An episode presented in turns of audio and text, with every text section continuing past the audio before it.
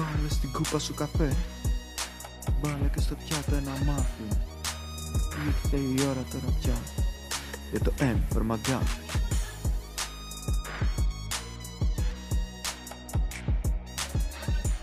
Γεια σας, γεια σας, γεια σας. Ένα ακόμα επεισόδιο M for macguffin στα αυτιά σας με ένα καινούριο και καυτό θέμα.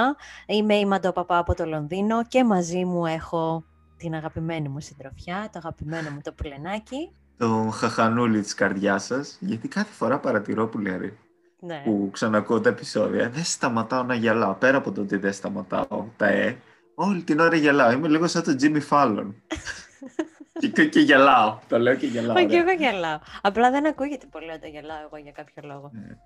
Ίσως λόγω του μικροφώνου. Πες καλέ το όνομά σου. Ελευθέρη Δημητρίου, λες και δεν με ξέρει. Δεν με ξέρει. Χαχανούλης. Το χαχανούλης, λέει της καρδιάς. Μπορούμε να το κάνουμε drinking game, να είναι πιο ενδιαφέρον και το podcast. Κάθε φορά που γελάω να πίνουνε. Να πάρετε από την αρχή, ξεκινήστε, βάλτε κάτι από αλκοόλ και κάθε φορά που γελάω.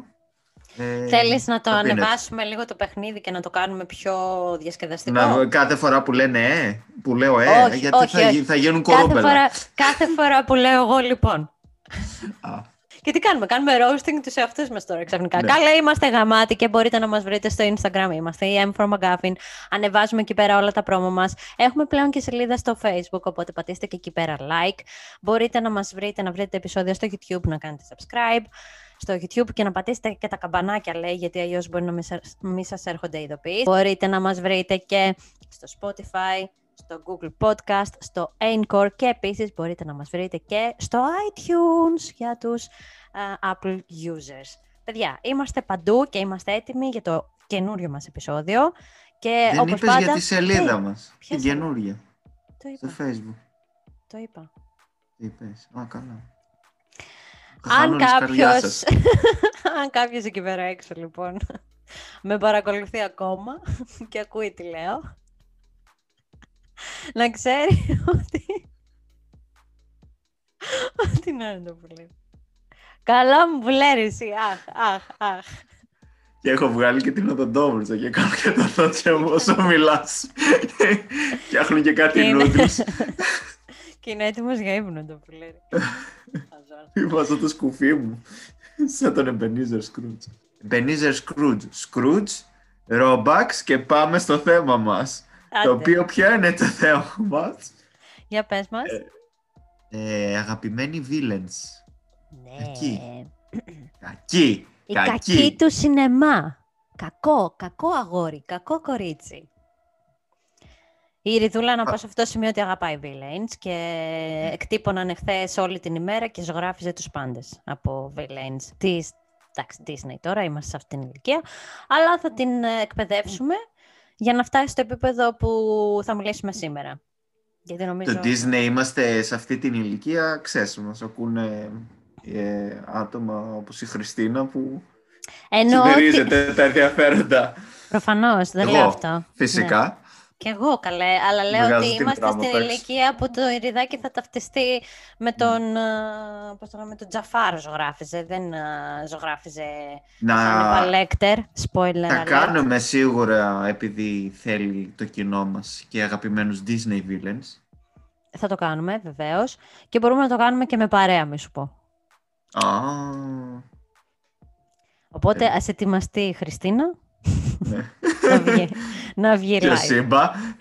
Ένα παράθυρο μόνος του από το σπίτι του. Ναι, ακριβώς. Λοιπόν, αγαπημένοι V-Lanes του σινεμά, αλλά πριν ξεκινήσουμε με τους V-Lanes και τους αγαπημένους V-Lanes και γιατί είναι αγαπημένοι και bla bla bla, ας πούμε λίγο τα ενημερωτικά μας, γιατί έχουμε σκάσει εδώ πέρα με τη βιβλιογραφία και θα θέλαμε τέλος πάντων να κάνουμε educate το κοινό σε περίπτωση που δεν γνωρίζει πέντε πράγματα και θα μιλήσει τώρα, εκτός από το χαχανούλι της καρδιάς μας, είσαι και ο δάσκαλος της καρδιάς μας, γιατί έχεις και τις πιστοποιήσεις σου. Διδάσκεις ήδη, έχεις διδάξει στο παρελθόν, έχεις τέλος πάντων μία πορεία και για μίλησέ μας λίγο για τους ανταγωνιστές. Για τους ανταγωνιστές. Τους ανταγωνιστές στα ελληνικά, όλα ακούγονται χάι. Ναι. Antagonists. Λοιπόν, τα πάντα σε μία ταινία στηρίζονται στην ιστορία και στο χαρακτήρα. Ναι. Η ιστορία θέλει έναν πρωταγωνιστή. Ο πρωταγωνιστής είναι αυτός ο οποίος πρέπει αυτά που λέμε να ξεπεράσει τα εμπόδια. Θέλουμε να δούμε τις δικές του επιθυμίες στο τέλος να ικανοποιούνται, τους δικούς του φόβους, με αυτό να θα νιώσουμε τη συναισθηματική ταύτιση. Αυτόν θέλουμε να διανύει αυτό το τόξο μεταβολής και να έχει αυτές τις αλλαγές στο τέλος της ιστορίας. Οπότε όλα γύρω του γυρίζουν, που λέει και το τραγούδι, σαν άλλο Σάκης ο πρωταγωνιστής. Φυσικά ο Σάκης υπάρξει και πρωταγωνιστής στο alter ego, άσχετο. Οπότε θα κρίνουμε τον ανταγωνιστή σαν μια αναγκαία ύπαρξη για να είναι πιο ξεκάθαρο το ταξίδι του πρωταγωνιστή, τα θέλω του, οι επιθυμίες του, η φιλοσοφία του. Και να είναι και πιο συνειδητοποιημένος, νομίζω. Παίρνει και πιο συνειδητοποιημένα την απόφαση. Είναι... Ναι. Τον βάζει ακριβώς αυτά τα εμπόδια για να μπορέσει να κάνει αυτές τις δύσκολες επιλογές που πρέπει να κάνει ο πρωταγωνιστής για να μπορέσει να αναπτυχθεί. Πολλές φορές θέλει να κάνει κακό ή και κάνει κακό στους ανθρώπους που αγαπάει ο πρωταγωνιστής. Είναι πολύ κοντά οι επιθυμίες και τα θέλω του ανταγωνιστή πολλές φορές με αυτά του πρωταγωνιστή, με έναν τρόπο όμως διεστραμμένο, έτσι ώστε να φαίνονται ακόμα πιο καθαρά και πιο ηθικά αυτά που θέλει ο πρωταγωνιστής και να εξήρεται. Μπορεί και να λέω λάθος τη λέξη και σηκώνω και το χέρι εγώ έτσι για να το παίξω. Δεν το βλέπετε, αλλά σηκώνω το χέρι για να παίξω, να δώσω μια αυθεντία και να σας το πάρω με την κίνηση. Αλλά δεν έχει την κίνηση να σας το πάρω, να το κλέψω. Αλλά δεν θα έρθει λέξη. Και η κίνηση, παιδιά, στα podcast. Γιατί χάνεται πολλά από την κίνηση. Χάνονται πολλά στην πορεία. Χάνονται πολλά. Ραντεβού, τέτοια. Ναι. Οπότε, ναι, ουσιαστικά ο ανταγωνιστής υπάρχει πολλές φορές για να κάνει καλύτερο τον ήρωά μας και τον πρωταγωνιστή, αλλά φυσικά οι καλοί villains καταφέρνουν να υπερκαλύψουν πολλούς πρωταγωνιστές. Ακριβώς. Να πούμε βέβαια σε αυτό το σημείο ότι δεν χρειάζεται να είναι villains και δεν χρειάζεται αυτή η αρνητική, αντίθετη, στάση να προέρχεται από κάποιο άτομο. Δηλαδή αυτό ο antagonist που λέμε δεν είναι απαραίτητα ένας V-Lane. Μπορεί να είναι κάποιος που απλά κάνει λίγο τον κεντρικό μας χαρακτήρα πολύπλευρο και τον βοηθάει στην πορεία του. Δεν είναι αναγκαστικό, θέλω να πω, να είναι V-Lane. Αλλά εμείς τώρα σήμερα θα μιλήσουμε για V-Lanes. Γιατί για άλλους είναι πρωταγωνιστής και καλός της ιστορίας ο Ντάνι Λαρούσο και για άλλους είναι ο Τζόνι Λόρενς. Ακριβώς, ναι. Ο Μπάρνι. Ο Μπάρνι, ναι. Οπότε θα ήθελα αυτή τη φορά να ξεκινήσω εγώ που λέει, επειδή ξεκινάς εσύ. Θα ήθελα αυτή τη φορά να μου κάνεις να δώσεις το λόγο σε μένα, να ξεκινήσω εγώ με τον πρώτο και πιο σημαντικό θεωρώ villain, κατά τη δική μου ταπεινή άποψη. Που να θυμίσουμε ότι το επεισόδιο δεν είναι VS, δεν λέει ο καθένας. Θα συζητήσουμε όλοι μαζί. Είναι τα ίδια, ναι. Ακριβώς, γιατί ταυτίζονται οι απόψεις μας. Και δεν είναι άλλος από τον Darth Vader.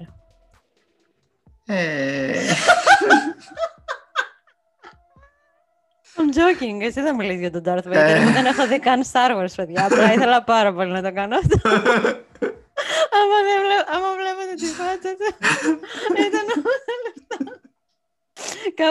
Κάπως κατέρευσαν όλες οι ελπίδες του να μιλήσει 8 ώρες για τον Darth Vader. Χαζόλα, για μίλησέ μας για τον Darth Vader. Θα ήθελες να ξεκινήσουμε με αυτόν.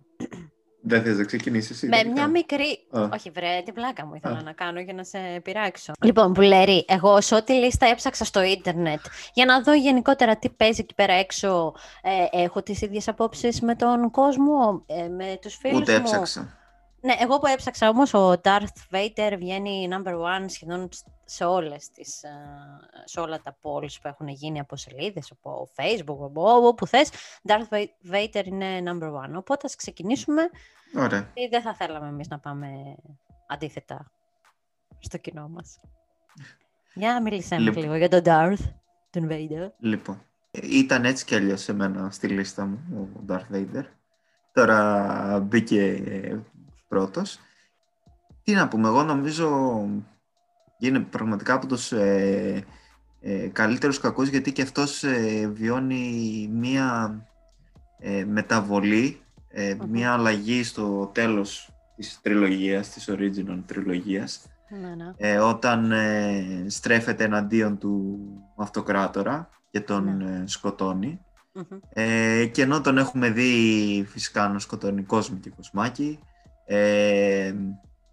είναι ο απόλυτος κακός, παίζει αυτό το εμβατήριο με το που εμφανίζεται, έχει ακόμα και τα ρούχα του είναι το κλασικό το μαύρο που να συμβολίζει το κακό. Βλέπουμε ότι σκοτώνει ήδη ένα χαρακτήρα μας από την, αγαπημένο από την πρώτη ταινία. Ουσιαστικά βλέπουμε έναν άνθρωπο πώς έχει καταντήσει να είναι ο κακός, επειδή κάποιος τον διαχειρίστηκε έτσι αυτόνα, τους φόβους του, τις επιθυμίες του, τα όνειρά του, τις αδυναμίες του, τις φοβίες που είχε, τις ανασφάλειες, και πώς ας πούμε κατάφερε να χειριστεί εναντίον του την αγάπη του, ακόμα και την ίδια την αγάπη κατάφερε να την χειριστεί ο αυτοκράτορας έτσι, ώστε βγάλει τον κακό αυτό μέσα τέλος πάντων από τον Anakin και να φτάσει πιο κοντά στο να γίνει ο Darth Vader, καθώς την αγάπη που είχε για τη μαμά της Leia και του Luke, και πώς χρησιμοποίησε τέλος πάντων αυτή την αγάπη για να γίνει ο κακός, και μετά πώς τον βλέπουμε να τον στρέφει εναντίον του ίδιου του γιου και να προσπαθεί να του κάνει κακό, και της κόρης του. Σας πω κάτι σε αυτό το σημείο. Αν θεωρείτε ότι έχετε βαρεθεί από τη διήγηση του πουλενιού, είναι επειδή γενικότερα τα Star Wars είναι βαρετά, δεν είναι ότι είναι βαρετό το πουλέρι. Γι' αυτό και εγώ κάθε φορά που έχω ξεκινήσει να δω την ταινία κοιμάμαι. Είναι βαρετά τα Star Wars, εγώ δεν τα λέω καλά. Δεν θα το δεχτώ για τα Star Wars. Είναι ένας πολύ ξεκάθαρος κακός στην αρχή, αλλά μετά που έχει συνειδητοποιήσει όλα αυτά που είπαμε πριν και έχει καταλάβει τι τον έχει οδηγήσει σε αυτήν την κατάσταση που είναι, και ότι η μοναδική εξηλαίωση που μπορεί να βρει είναι να σκοτώσει τον άνθρωπο που έχει προκαλέσει και είναι κινητήριος μοχλός πίσω από όλες αυτές τις καταστροφές που έχουν γίνει στις ταινίες, ο αυτοκράτορας, είναι να το σκοτώσει με αποτέλεσμα να θυσιάσει την ίδια τη ζωή. Γιατί ξέρει ότι μόνο με αυτή την υπέρτατη θυσία μπορεί να εξελιχθεί για όλα αυτά που έχει κάνει. Ναι, που σε αυτό το σημείο όμως έρχεται και αυτό που λέει και ο Μακί, θα σε αφήσω να το πεις εσύ ο ίδιος. Σε όχι, πες περιπτώσεις... γιατί δεν ξέρω ποιο λες τώρα. Ότι τείνουμε να ταυτιζόμαστε με χαρακτήρες οι οποίοι είναι κακοί και προβαίνουν σε κακές πράξεις, σε βίαιες πράξεις, σε ματοχυσίες ενδεχομένως, αλλά ταυτιζόμαστε με αυτό γιατί ακριβώς. Γιατί μπορεί να επιτευχθεί η συναισθηματική ταύτιση, καθώς, όπως έχει πει ο Μακί, που το έχει κάνει ο Σέξπιρ πάρα πολύ καλά πρώτος φυσικά, μπορεί ένας ακόμα και χειρότερος χαρακτήρας που έχει σκοτώσει πόσους ανθρώπους, ακόμα και τα ίδια του τα παιδιά, να προκαλέσει τη συναισθηματική ταύτιση στον θεατή, όχι επειδή ο θεατής χαίρεται για αυτά που κάνει ο κακός, απλά επειδή μπορεί να αναγνωρίσει κάποιες ανθρώπινες αξίες τις οποίες πρεσβεύει αυτός ο κακός, ο ανταγωνιστής, και με αυτές μπορεί, και εφόσον βλέπει αυτές τις ανθρώπινες αξίες να τις βιώνει αυτός ο χαρακτήρας, μπορεί με αυτόν τον τρόπο να ταυτιστεί ο θεατής, γιατί τις αναγνωρίζει και τις κατανοεί. Και γι' αυτό, πολύ ωραία, τώρα μπορούμε να κολλήσουμε εδώ πέρα τον Τζόκερ, ο οποίος είναι ακριβώς ένας τέτοιος villain. Δηλαδή είναι ένας άνθρωπος ο οποίος σίγουρα από την τριλογία, από τη δεύτερη ταινία, το... Dark Knight, ναι. Αλλά και με την πρόσφατη επίσης ταινία, το Joker, πάλι βλέπουμε την πολύ ανθρώπινη πλευρά του και κατανόηση δεν υπάρχει σε αυτή την ταινία, ας πούμε. Και είναι ακριβώς αυτό, ότι έχει τους λόγους του, έχει μια συγκεκριμένη... από τον Dark Knight, λέω, έτσι. Δεν λέω τώρα και από την τελευταία ταινία του Joker. Λέω, έχει μια ιδεολογία συγκεκριμένη.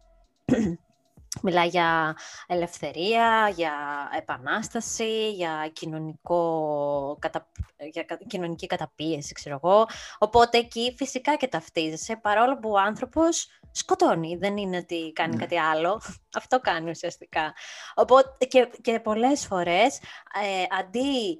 εσύ σαν θεατής βλέποντας την ταινία, αντί να ταυτιστείς με τον Batman, λες, κάτσε ρε φίλε, περίμενε εσύ. Εσύ πώς μας ήρθες εδώ πέρα και είσαι ξαφνικά ο καλός της υπόθεσης. Εγώ αναγνωρίζω, ας πούμε, αυτές τις αξίες στο Joker. Και φυσικά με την ταινία που εξηγεί όλο το background. Δεν ξέρω αν προέρχεται από τα comic τώρα αυτό, είναι κάποια μεταφορά, δεν το ξέρω αυτό. Για ποιο, για το Joker? Για το Joker το τελευταίο, το περσινό. Α, δεν ξέρω κι εγώ. Τέλος πάντων, εκεί πέρα βλέπουμε μια τελείως διαφορετική πλευρά. Τον βλέπουμε πλέον τον Joker όχι σαν έναν χαρακτήρα μυθοπλασίας, είναι σαν ένας άνθρωπος της διπλανής πόρτας ξεκάθαρα και μιλάει για ένα κοινωνικό φαινόμενο και για την περιθωριοποίηση ανθρώπων οι οποίοι πάσχουν από ψυχικές ασθένειες και όπως έχει συμβεί να... ψυχικές ασθένειες, ναι, κάτι παρεμφερές που έχει συμβεί σε κάποιο άτομο της δικής μου οικογένειας, ας πούμε, να μην μπορεί να πάρει την αγωγή, γιατί κόπηκε από η κρατική επιχορήγηση, κόπηκε και δεν μπορούσε να πάρει την αγωγή και θα έπρεπε να τα πληρώνει την τσέπη. Οπότε παίρνει και άλλες διαστάσεις που τον κάνει ακόμα πιο άνθρωπο το Joker, ας πούμε. Και βλέπει σίγουρα τον Batman μετά με άλλη ματιά. Ναι. Γιατί παραβάλλεται και αυτό, δηλαδή έχεις τον Joker που είναι ένας άνθρωπος που προέρχεται από χαμηλά κοινωνικά στρώματα. Γιατί είναι και αυτό λίγο, είναι και η αντίφαση που έχει με τον Batman, ο οποίος ναι μεν εσύ ταυτίζεσαι επειδή έχασε τους γονείς του, επειδή έχει καλές προθέσεις, επειδή χρησιμοποιεί αλλά δεν πάβει να είναι ένα πλουσιόπεδο που κάπως του δόθηκαν όλα τα οικονομικά αγαθά τουλάχιστον και έτσι ας πούμε, παρόλο που εγώ λατρεύω τον Batman, δεν θα ήθελα να κατηγορηθώ, εγώ το λατρεύω τον Batman, αλλά λέω ότι... καταλαβαίνω ενδεχομένως για ποιο λόγο κάποιος να πηγαίνει με τον Joker. Κάτι όμως πολύ ενδιαφέρον είναι το γεγονός ότι επειδή υπάρχει και η κακή πλευρά μέσα μας, πολλές φορές βλέποντας τέτοιου είδους κακούς ή βλέποντας βία μέσα από το σινεμά, βγαίνει από μέσα μας... δεν ξέρω πώς να το εξηγήσω, αλλά βγαίνει από μέσα μας αυτή η αρνητική, η βίαιη ένταση που μπορεί να έχουμε και εμείς σαν άνθρωποι, αλλά δεν μπορούμε να την απελευθερώσουμε γιατί δεν είναι σωστό. Οπότε χαιρόμαστε. Οπότε παίρνουμε ικανοποίηση βλέποντάς το στην μεγάλη οθόνη, γιατί είναι κάτι που έχουμε και εμείς οι ίδιοι ενστικτωδώς, ας πούμε. Ναι. Είναι πολύ ωραίο και το πώς δηλώνεται αυτό που λέγαμε, η σχέση ανταγωνιστή με πρωταγωνιστή, όταν κάτι που λένε τέλος πάντων στο Dark Knight που λέει ο Batman στο Joker, θες να με σκοτώσεις, και λέει όχι, εγώ ποτέ δεν θέλω να σκοτώσω, δεν μπορώ να υπάρξω χωρίς εσένα, εσύ μου δίνεις νόημα, και εκεί μετά που λέει ότι εσύ απλά έχεις κάποιους κανόνες και ακολουθείς και με αυτούς σκοτώνεις και εγώ είμαι σαν ένα σκυλί που κυνηγάω αυτοκίνητα μέσα στο χάος και δεν έχω κανένα κανόνα και είμαι ελεύθερος, αλλά είμαστε ίδιοι. Πολλές φορές οι V-Lanes προασπίζονται ή ταυτίζονται, γίνονται ένα με την ελευθερία, δηλαδή με το ελεύθερο πνεύμα, και αντιτίθενται στους νόμους που μπορεί να έχει βάλει η κοινωνία ή το κράτος ή... αντίστοιχα, γιατί όπως πάλι συζητήσαμε, το ίδιο παρουσιάζεται και στο Κουρδιστό Πορτοκάλι, που έχει τον Alex DeLarge, ο οποίος είναι αυτό ακριβώς. Είναι δηλαδή, μιλάει για την ελευθερία, γιατί τώρα δεν ξέρω αν πρέπει να το συζητήσουμε αυτό, είναι μια μεγάλη ταινία. Και είναι και μεγάλα και όλα αυτά που συζητάει και τα σχόλια που κάνει. Αλλά ναι, είναι και αυτός ένας ωραίος villain. Λίγο πιο... τι ξέρω πώς να το πω. Έχει αυτή την ανθρώπινη διάσταση που τον κάνει πολύ πραγματικό. και πολύ εκφοβιστικό. Και εσύ σαν θεατής που ξέρεις ότι εκεί πέρα έξω υπάρχει ένα τέτοιο άτομο. Yeah. Γιατί ας πούμε τουλάχιστον με τον Τζόκερ λες ρε παιδί μου ότι okay, αποτελεί κομμάτι της φαντασίας κάποιου, αλλά όταν βλέπεις τέτοιου είδους V-Lanes γίνεται ακόμα πιο τρομακτικό να ξέρεις ότι υπάρχει εκεί πέρα έξω κάποιος ο οποίος, ξέρω εγώ, σκοτώνει επειδή απλά το απολαμβάνει ή καταστρέφει περιουσίες ή βιάζει επειδή απλά το απολαμβάνει, που αυτό κάνει στην ταινία ο Alex DeLarge. Και πολλά, επειδή άρχισα πάλι έτσι να ψάχνω για να θυμηθώ και να κάνω πολλά πράγματα, μπορώ να πω σε αυτό το σημείο, αλλά δεν ξέρω. Έχει αυτό είναι ο intelligent ψυχοπαθής, ο οποίος είναι μορφωμένος, εκτιμάει την τέχνη, δηλαδή είναι ένας χαρακτήρας που τον γουστάρεις λίγο σαν... Και παίζει και πάρα πολύ με αυτό ότι, γιατί αργότερα θα μπει στην φυλακή, θα πιαστεί και θα του κάνουν το πείραμα για να υποτίθεται να του βγάλουν όλα αυτά που μέσα του, τη κακή του πλευρά, για να ξαναβγεί στην κοινωνία ως ένα τέτοιο. Αλλά εκεί υπάρχει αυτό, ας πούμε, ότι χάνει την ελευθερία του, την ελεύθερη βούληση. Και τέλος πάντων αυτό πραγματεύεται και η ταινία, αν θα πρέπει να είμαστε ελεύθερα όντα ή τέλος πάντων θα πρέπει να υπακούμε στους κανόνες της κοινωνίας ή χάνουμε κάτι από τη φύση μας, bla, bla, bla. Αυτό σε... Μόνη μου ήθελα λίγο τηλεοπτικό, ακροαστικό. Έχει τα ακροαστικά. Τα λουμπάγκα μου. Ναι, γι' αυτό το είπα. Αλλά ναι, έχουν αυτό πάρα πολλοί χαρακτήρες. Πολλοί χαρακτήρες που χρησιμοποιούνται. Δεν είναι το pure evil. Έχουν λόγους να είναι εκεί πέρα και υπάρχει και γι' αυτό διχάζεσαι κιόλας. Αυτό, γι' αυτό είναι η καλύτερη, είναι όταν μπορείς να έχεις αυτό μια κάποια ταύτιση και να αναγνωρίζεις κάποια κίνητρά τους για το λόγο που το κάνουν αυτό, ώστε να μπορέσεις να δικαιολογήσεις αυτά τα οποία κάνουν. Ναι. Θα βάλω εγώ έναν άλλον είχα σκοπό, αλλά τώρα είναι καλή πάσα να βάλω έναν άλλον. Για βάλε. Και θα πω για τον Θάνος. Α, Θάνος, ναι. Ναι. Όταν είπαμε θα συζητήσουμε, ήταν ο πρώτος που μου ήρθε στο μυαλό. Ναι.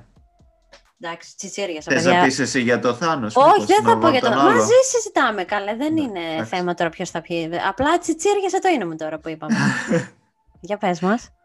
Μπορούμε και αναγνωρίζουμε αυτό που λέει, ότι το κάνει για το καλό της ανθρωπότητας και γενικότερα του πλανήτη. Ότι δεν μπορεί να επιβιώσει πλέον με όλο αυτόν τον πληθυσμό που έχει ο πλανήτης, δεν αντέχουν οι πόροι της γης, δεν υπάρχει οικονομική ευημερία, είναι κατώτατο το βιωτικό επίπεδο για πάρα πολλούς ανθρώπους και έχουν μια κακή ζωή λόγω του υπερπληθυσμού.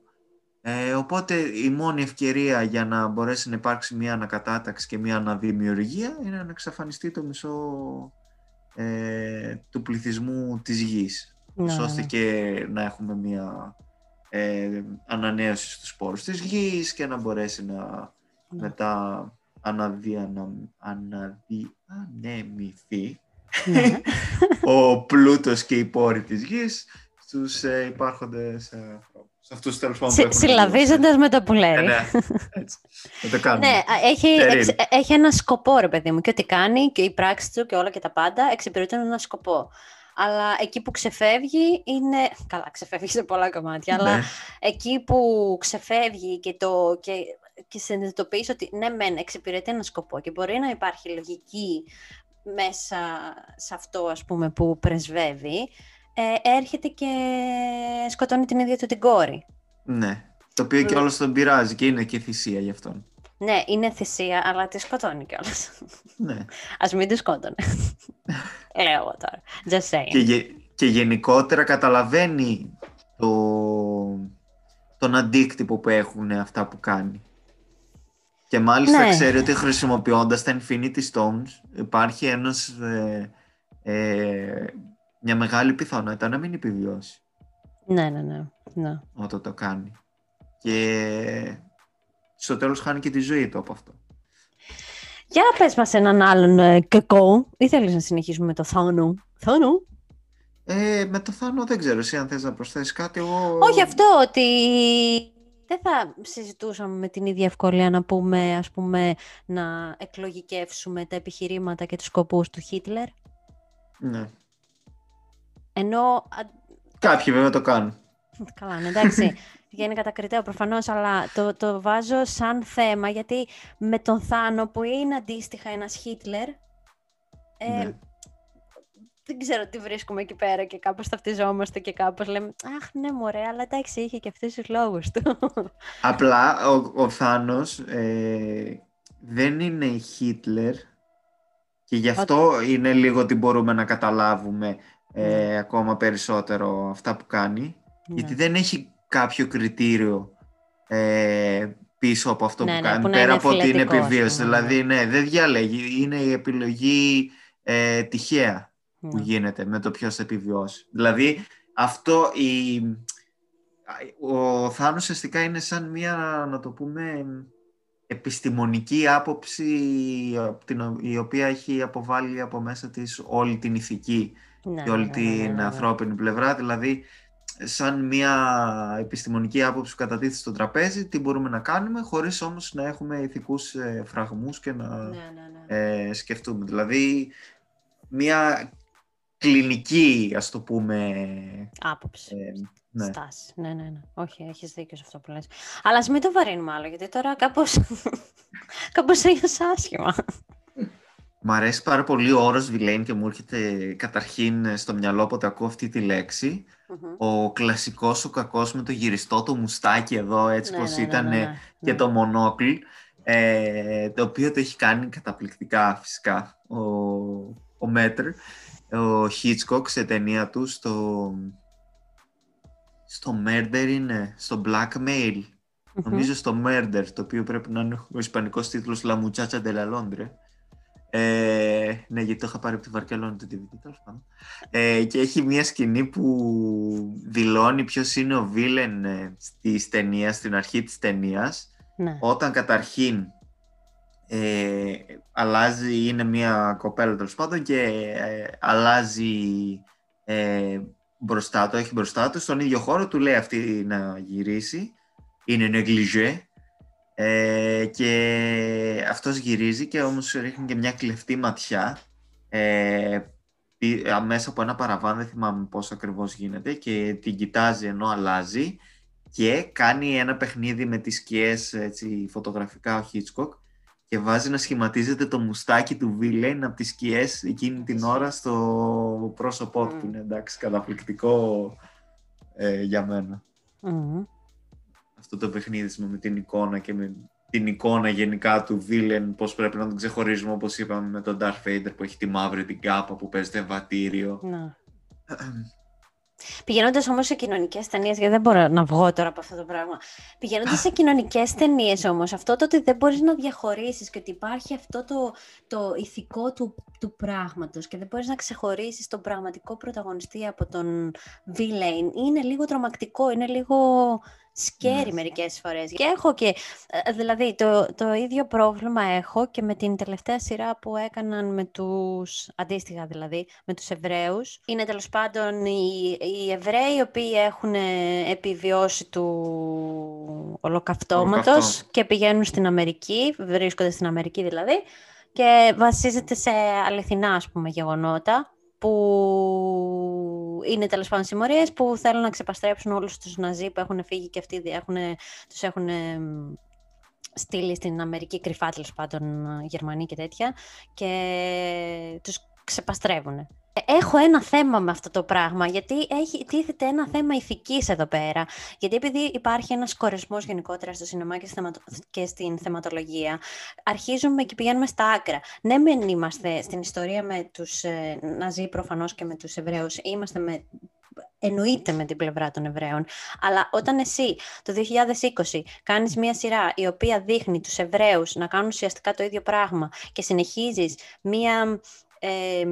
ιστορική διαμάχη, να ρίχνεις δηλαδή λάδι στη φωτιά και να τους δείχνεις εσύ καλούς αλλά και κακούς ταυτόχρονα, γιατί τους βλέπεις τώρα αυτούς να είναι οι δολοφόνοι που ναι μεν έχουν τους λόγους τους αλλά είναι δολοφόνοι. Καταλαβες. Υπάρχει ένα ηθικό δίλημμα για μένα σαν θεατής και γι' αυτό σταμάτησα να τη βλέπω κιόλας στη σειρά. Έχει, μου θυμίζεις μια, είναι βασικά δύο. Δυστυχώς έχω προσπαθήσει πάρα πολλά χρόνια να θυμηθώ. Αν μπορεί κάποιος τώρα να σου ακούσει το podcast και θυμηθεί ποια είναι αυτή η ταινία, χαρώ πάρα πολύ να μου πει τον τίτλο. Είναι μια ταινία που είχα πάρει έτσι τυχαία όταν με έπιανε να δω κάτι σοβαρό και έψαχνα συνήθως στις ευρωπαϊκές και πήγαινα στο 7 όταν υπήρχαν ακόμα 7 και νοικιάζαμε DVD και είχα νοικιάσει μια ταινία που μου άρεσε η υπόθεση της. Δείχνει ουσιαστικά έναν ο οποίος είναι μέλος μιας συμμορίας, μιας εγκληματικής οργάνωσης και πώς ενώ συμμετέχει σε αυτήν την εγκληματική οργάνωση και προφανώς κάνει κάποια εγκλήματα, από εκεί έχει πάρει και το όνομά της, και προσπαθεί όμως αυτός να ξεφύγει από αυτή την εγκληματική οργάνωση. Τώρα κάπου αυτό νομίζω είναι στη Γερμανία και αυτός είναι κάπου... Είναι μετανάστης εκεί που διαδραματίζει η ταινία. Και κάποια στιγμή παίρνει την απόφαση ότι θέλει να φύγει από αυτό το πράγμα, αλλά πρέπει να πάρει πριν φύγει εκδίκηση για κάτι που έχει... Γίνεται ένα κυνήγι, μπλέκεται εκεί με κάποιους άλλους, τον κυνηγάει και αυτούς να τους σκοτώσει επειδή θέλει να πάρει εκδίκηση και τέτοιο. Και όταν αποφασίζει τελικά ότι δεν μπορεί άλλο με αυτή τη βία και... πρέπει να βγει από αυτό και το παίρνει απόφαση και λέγω οπότε θα σταματήσω και οπότε και εσύ μετά σαν θεατής μπορείς να συχάσεις και να πεις τώρα μπορώ να ταυτιστώ ας πούμε με τον ήρωα αυτόν και να πω ωραία είμαι με αυτό, να είμαι μαζί του, δεν είναι τελικά αυτός κακός της υπόθεσης γιατί σταματάει αυτή τη βία. Βλέπεις και μετά και όλη την τραγικότητα, τέλος πάντων εκείνη λίγο για να σου δείξει περισσότερο το φαύλο κύκλο αυτό της βίας που ουσιαστικά αυτό είναι και αυτό που είπες πριν, πώς έχει ξεκινήσει, ότι έχει καταστρέψει και διαφύρει κάποιους ανθρώπους όλο αυτό που έχει γίνει. Ότι αυτός ενώ έχει πάρει την απόφαση ότι θα φύγει από τέτοιο, τα γεγονότα τα οποία έχει ξεκινήσει, σαν αλυσίδα έχουν φέρει σαν αποτέλεσμα να σκοτώσουν το παιδί του. Και έχουμε τον πρωταγωνιστή στο τέλος να κρατάει το νεκρό παιδί του, ξέρω εγώ, που το έχουν σκοτώσει κάποιοι από τα γεγονότα που είχε ξεκινήσει αυτός για να πάρει αυτή την εκδίκηση. Και εκεί μετά φυσικά χάνονται όλα το ποιος είναι κακός, ποιος δεν είναι κακός, γιατί όλα έχουν γίνει ένας αχταρμάς μέσα σε όλο αυτό το φαύλο. Κοίταξε, η σειρά που λέω είναι το Hunters. Το ναι, Hunters με... Δεν το θυμήθηκα, ο βοηθός μου εδώ πέρα μου το στείλε σε SMS. Αλλά δεν την έχω δει όλη τη σειρά και δεν ξέρω πώς εξελίσσεται. Το πρωταγωνιστής έχει στην αρχή τους ενδιασμούς του, γιατί είναι νομίζω τρίτης γενιάς, ας πούμε. Η γιαγιά του και η φίλη της γιαγιάς του είναι στην πλέον μεγάλη. Ο ίδιος όταν...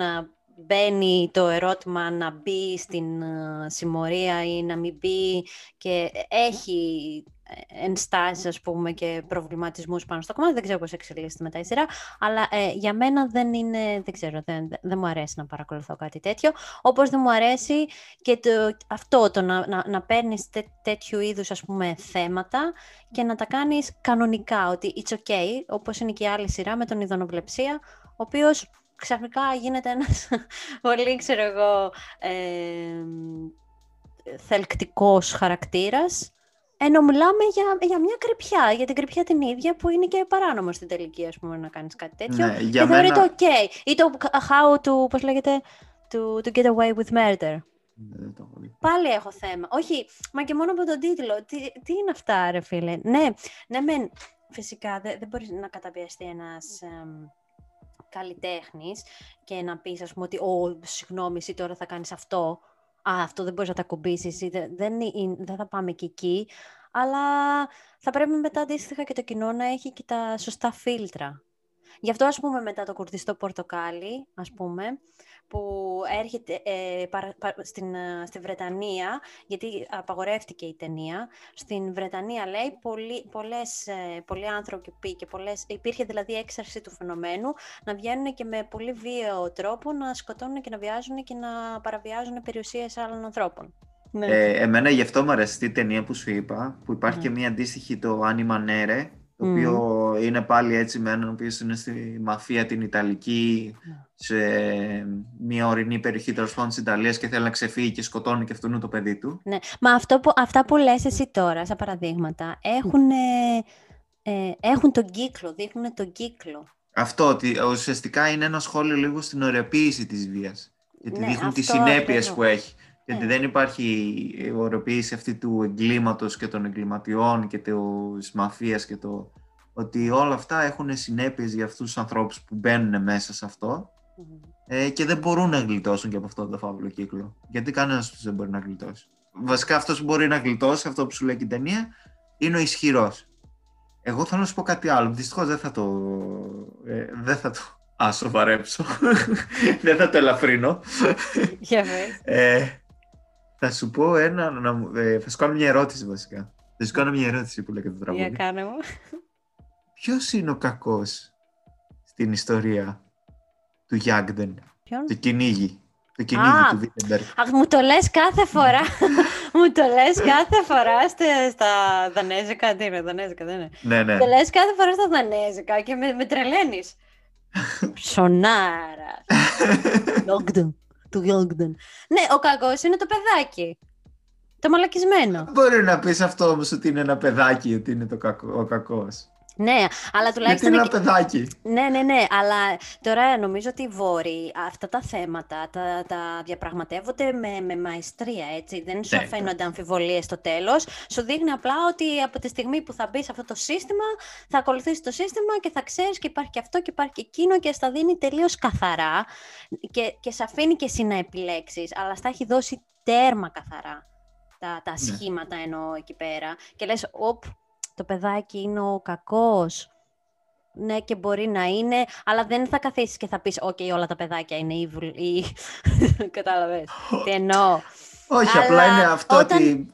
Ναι, αλλά όταν γίνεται αυτό που λες εσύ, η ωραιοποίηση της βίας, λίγο υπάρχουν κάποια ερωτηματικά και θα πρέπει να μπαίνουν και κάποια φίλτρα, γιατί δεν θα τα δουν μόνο συνειδητοποιημένοι άνθρωποι. Ναι, όχι. Για μένα, ας πούμε, το Jagten δεν το κάνει καταπληκτικά αυτό που το κάνει, γιατί θέλει, είναι ένα σχόλιο εναντίον, αυτό που υπάρχει και στις μέρες μας πάρα πολύ, εναντίον του όχλου και του... όταν πολύ εύκολα πηδάμε σε συμπεράσματα και πάμε κατευθείαν να καταστρέψουμε, να πάμε να κάνουμε αυτό που δεν θέλουμε και στυλιτεύουμε και καλά αυτή τη βία και όλο αυτό, τέλος πάντων, του εγκληματικό ή την παράνομη συμπεριφορά ή το αποτρόπαιο και τέτοιο, να... κατάλογμα το κάνουμε και τέλος πάντων σχολιάζει αυτό. Αλλά είναι, εκεί πέρα ουσιαστικά χρησιμοποιεί αυτό σαν βίλεν ένα παιδάκι που είναι ένα παιδάκι, δεν ξέρει τι αντίκτυπο έχουν οι πράξεις του. Είναι παιδάκι πραγματικά. Δηλαδή και είναι πολύ καταπληκτικό στην παραμικρή του λεπτομέρεια εκεί που λέει που σε ακούμπησαν, δείξει το κουκλάκι και σε αυτά που την έχει αυτή την πληροφορία για να δείξει που είναι. Επειδή είχε δείξει το κινητό του αδερφός της στη μία τσόντα και την έδειξε έτσι. Οπότε λες, εκεί βάζεις μετά και το οικογενειακό περιβάλλον, πώς έχει επηρεάσει και πώς είναι λίγο κάποια πράγματα. Δηλαδή που πάλι δεν είναι, ας πούμε, κάτι ότι έκανε κακό ο αδερφός της. Εντάξει, δεν είναι ωραίο να δείξει ένα παιδάκι κάτι τέτοιο πράγμα, αλλά δεν είναι ότι ασελγούσε ή ο αδερφός. Αλλά είναι, ξέρεις, βάζεις όλα αυτά τα μικρά τέτοια ότι λίγο... παραπάνω, άμα δεν προσέχεις ένα παιδί, λίγο το ένα, λίγο το άλλο, πώς μπορούν να δημιουργήσουν μια χιονοστιβάδα παρεξηγήσεων ουσιαστικά, γιατί πες και πολύ με την παρεξήγηση. Και να, μετά όλο αυτό να μεγαλώσει και να διωγκωθεί σε μια ειδικά μικρή κοινωνία όπως είναι εκεί πέρα και να βγει βίλεν για τους ανθρώπους εκεί παίζουν με το τι ξέρει ο θεατής, τι ξέρουν οι ήρωες τέλος πάντων, αυτό άλλο σε σχέση με την αφήγηση και να... χαθεί τέλος πάντων όλο τέτοιο για να έχεις μια καταπληκτική ταινία που ξαφνικά. Ναι, έχεις ένα masterpiece. Το τέλος σου μένει ένα masterpiece. Και αυτό είναι το θέμα. Και στο Κουρδιστό Πορτοκάλι, ναι, μεν όταν βγήκε και κυκλοφόρησε υπήρχε βία, αλλά βλέποντας το τώρα εσύ, το 20, το 21, ξέρω εγώ, δεν θα βγεις και θα αρχίσεις να κοπανάς και να κάνεις. Σου βάζει απλά κάποια ερωτήματα, ας πούμε food for thought που λένε. Τώρα, γι' αυτό είναι η ένσταση μου ότι άμα θέλεις εσύ να έχεις ένα τέτοιο θέμα να διαπραγματευτείς το έργο σου, να το κάνεις, αν το κάνεις με μαεστρία. Ναι. Αυτό, εκεί είναι η ένστασή μου σε σχέση, ας πούμε, γιατί ο Τζόκερ βλέπεις απλά και στην ταινία την τελευταία εννοώ, δηλαδή, βλέπεις πάλι με μαεστρία πώς σου εξηγεί και πιάνει ένα κοινωνικό φαινόμενο και σου παίρνει έναν τόσο γνωστό χαρακτήρα, φανταστικό χαρακτήρα, αλλά εσύ το ανοίγεις την πόρτα του σπιτιού σου και τον βλέπεις δίπλα, απέναντι, είναι ο φίλος σου, είναι ο συγγενής σου, είναι... Και συμφωνείς, ας πούμε, για το ποιος είναι ο κακός υπόθεσης και ποιος δεν είναι ο κακός. Και κάνει ένα, πώς το λένε, spread the awareness πάνω σε αυτό το θέμα. Άλλο αυτό. Δεν δικαιολογεί όμως την βία του. Δηλαδή, εσύ βλέποντας αυτή την ταινία δεν λες «Α, είναι λογικό που σκότωσε». Όχι. Απλά είσαι συγκλονισμένος για το τι μπορεί να συμβεί και πού είναι οι λεπτές ισορροπίες μέσα στην κοινωνία. Αχ, θα το κάψουμε το κεφάλι μας, παιδιά. Εμείς ήρθαμε να κάνουμε ένα φαν επεισόδιο. Εγώ κάθομαι και σκέφτομαι τώρα πράγματα λόγω, ας πούμε, που σκέφτηκα και το Jagten. Εκεί, εγώ Jagten. Να πω λίγο σε αυτό το σημείο ότι εγώ το έλεγα το κυνήγι. Όχι, μου έλεγε Jagten. Εγώ άμα ακούω κυνήγι, σκέφτομαι ταξιάρχη, σκέφτομαι αγριογούρουνα, τέτοια πράγματα. Ανοίγει όρεξη. Τώρα που έχει και χιόνια. Σκέφτομαι τα βλάχικα στη Βάρη. Πώς είναι ουσιαστικά, τώρα αυτό μου ήρθε σαν σκέψη με αυτά που λέγαμε,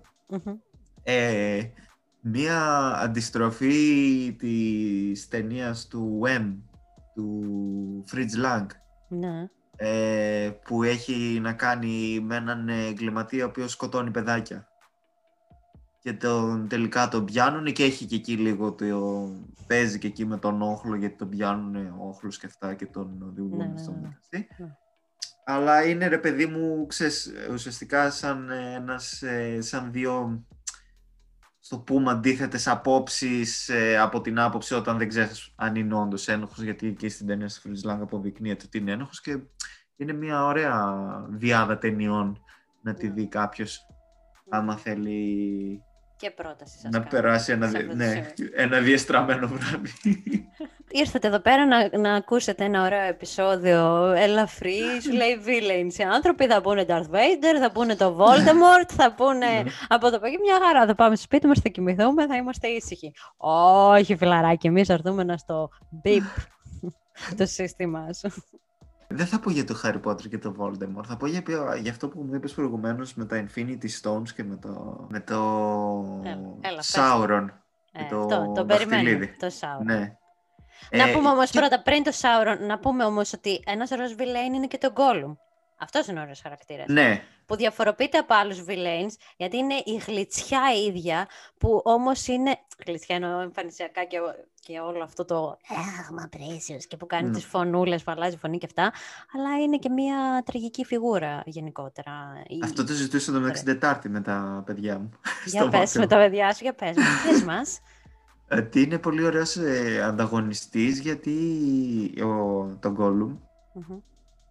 Επειδή αυτό δεν είναι αυτός ο παντοδύναμος όπως είναι ο Σάουρον, που είναι πολύ ξεκάθαρα κακός, γιατί είναι θύμα των περιστάσεων το Gollum, και επίσης χρησιμοποιεί αυτό που είναι πολύ ωραία για να αναδείξει καλύτερα τον πρωταγωνιστή και τις δυσκολίες που έχει ο πρωταγωνιστής να αντιμετωπίσει.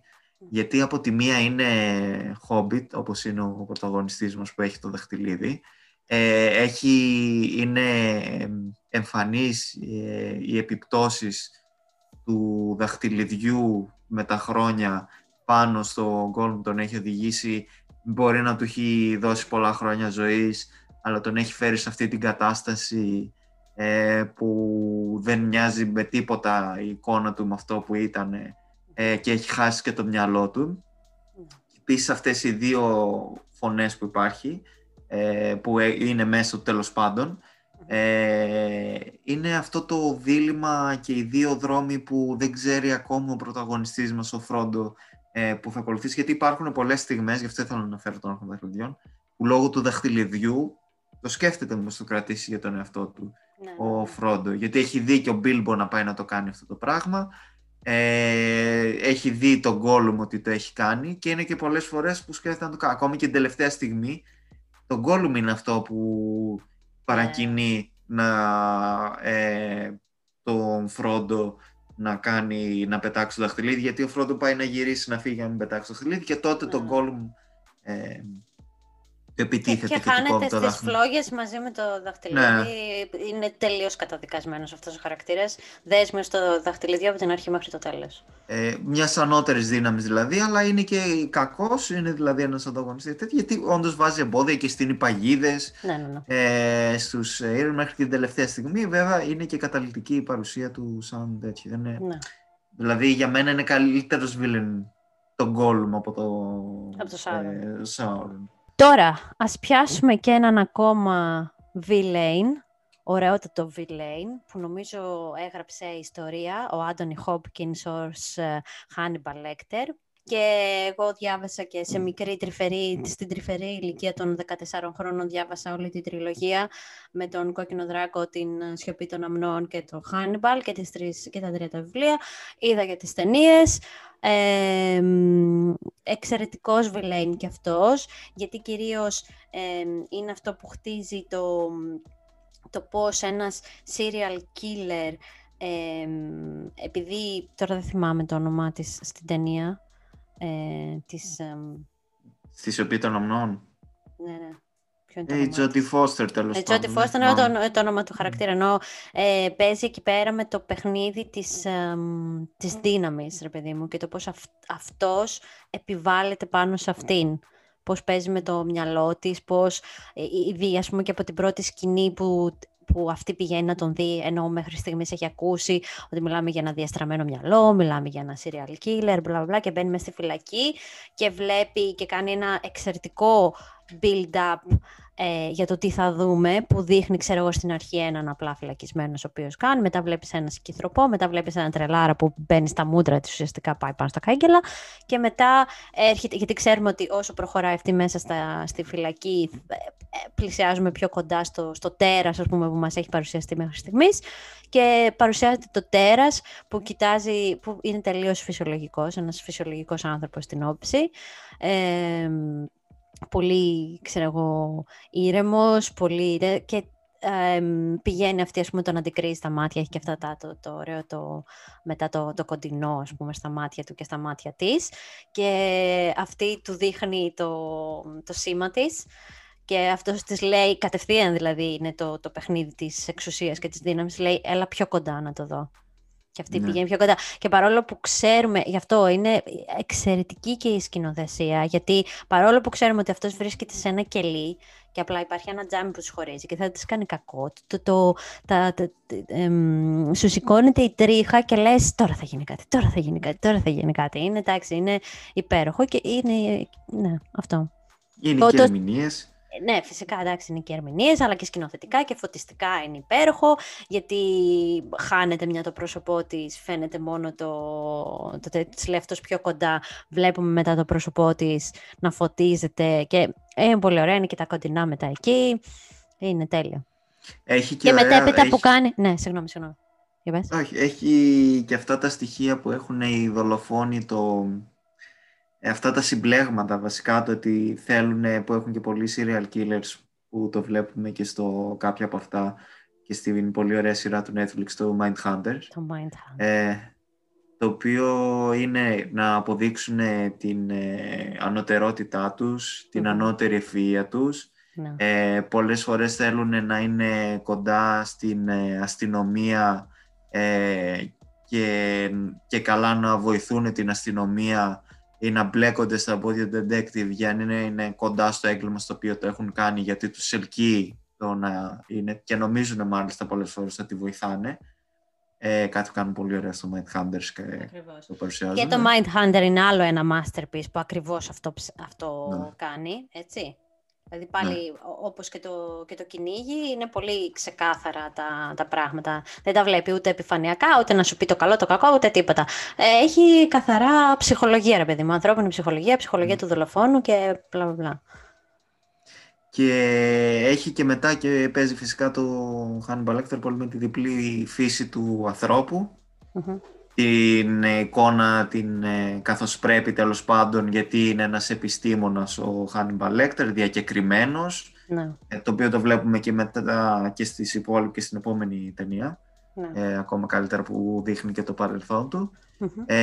Της καλής τάξης, με εκπαίδευση, ένας λόγιος άνθρωπος, που για μένα, γι' αυτό το λόγο και μου θυμίζει πολύ και έναν αγαπημένο μου κακό, τον Ντράκιουλα, ναι, που είναι ο ευγενής, με τους τίτλους που έχει και όλα αυτά, με την εκπαίδευση, ο μορφωμένος, ο πολιτισμένος, με τους καλούς τρόπους, ο κόμις, δηλαδή δεν μπορεί να δηλώσεις κάτι περισσότερο, είναι δε κόμις, ας πούμε, έχει το κάστρο του, είναι όλα αυτά, ναι, ναι. Και έχει μετά αυτή την φύση του τέρατος, τέλος πάντων, και τον αιρετικό φετιχισμό και όλα αυτά, και με το αίμα που ρουφάει και που παίζουν με όλα αυτά, και πάλι με τη διπλή θέση του ανθρώπου, του πολιτισμένου και του τέρατος του οποίου κρύβει μέσα του. Και που καταλήγουμε στο τι υπέροχες είναι κάποιες ταινίες που δεν είχαν τα μέσα να χτίσουν πράγματα, ας πούμε, με εφέ και με τέτοια, αλλά είχαν τουλάχιστον την σκηνοθετική και σεναριακή μαεστρία να σου δώσουν ένα ολόκληρο ταξίδι, να είναι εμπειρία, ας πούμε, και για σένα που το παρακολουθείς. Και να είσαι είτε τσαντισμένος με τον εαυτό σου, είτε τσαντισμένος με την κοινωνία, είτε... Δηλαδή να προβληματιστείς, να μάθεις, να αναρωτηθείς, να σου ανοίξουν τα μάτια ενδεχομένως. Άσε με τώρα. Τρέλα εγώ. Αχ, τώρα δεν ξέρω, δεν μπορώ να σταματήσω πραγματικά. Έχω δύο στο μυαλό μου πολύ καλούς βίλου. Δεν ξέρω τώρα. Ένας είναι που ήθελα να τον πω έτσι γιατί να είναι και πιο fun, και πιο light και πιο τέτοιος. Απλά είναι cult και μ' αρέσει. Είναι ο Φρέντι Κρούγκερ από τον εφιάλτη στον δρόμο της Λευκές. Ναι. Που μου αρέσει πάρα πολύ γιατί εκείνος δεν μπορείς να ταυτιστείς, είναι κακός, δεν έχει τέτοιο, αλλά είναι πολύ ωραίο στο πώς σκοτώνει τα θύματα του, με το πώς χρησιμοποιεί αυτό που λέγαμε, τους φόβους του, τα όνειρά τους, γιατί τους σκοτώνει και στα όνειρά τους, και πώς μετατρέπει τα όνειρά τους σε εφιάλτες. Έχει αυτή τη διαστρέβλωση στο τέτοιο για το πώς σκοτώνει, καλά δεν μιλάω για τάκες, ή το πώς κάνει... το ότι ένας χαρακτήρας χρησιμοποιεί τα κόμιξ για να ξεφεύγει από την πραγματικότητα, mm-hmm. Και αυτόν τον κόσμο που πλάθει με την πραγματικότητά του ο ήρωας, με την πραγματικότητα, τέλος πάντων, με το μυαλό του αυτή την πραγματικότητα που πλάθει, ναι, τη χρησιμοποιεί εναντίον του για να τον παγιδεύσει και να το δημιουργήσει και να το κάνει αυτό ένα εφιαλτικό μέρος για τον χαρακτήρα αυτό. Είχε και μία από τους αγαπημένους με εμένα τάκης για σινεμά. Welcome to prime time, bitch. Ας κλείσουμε όμως, γιατί μιλάμε πάλι 8 ώρες και 15 λεπτά και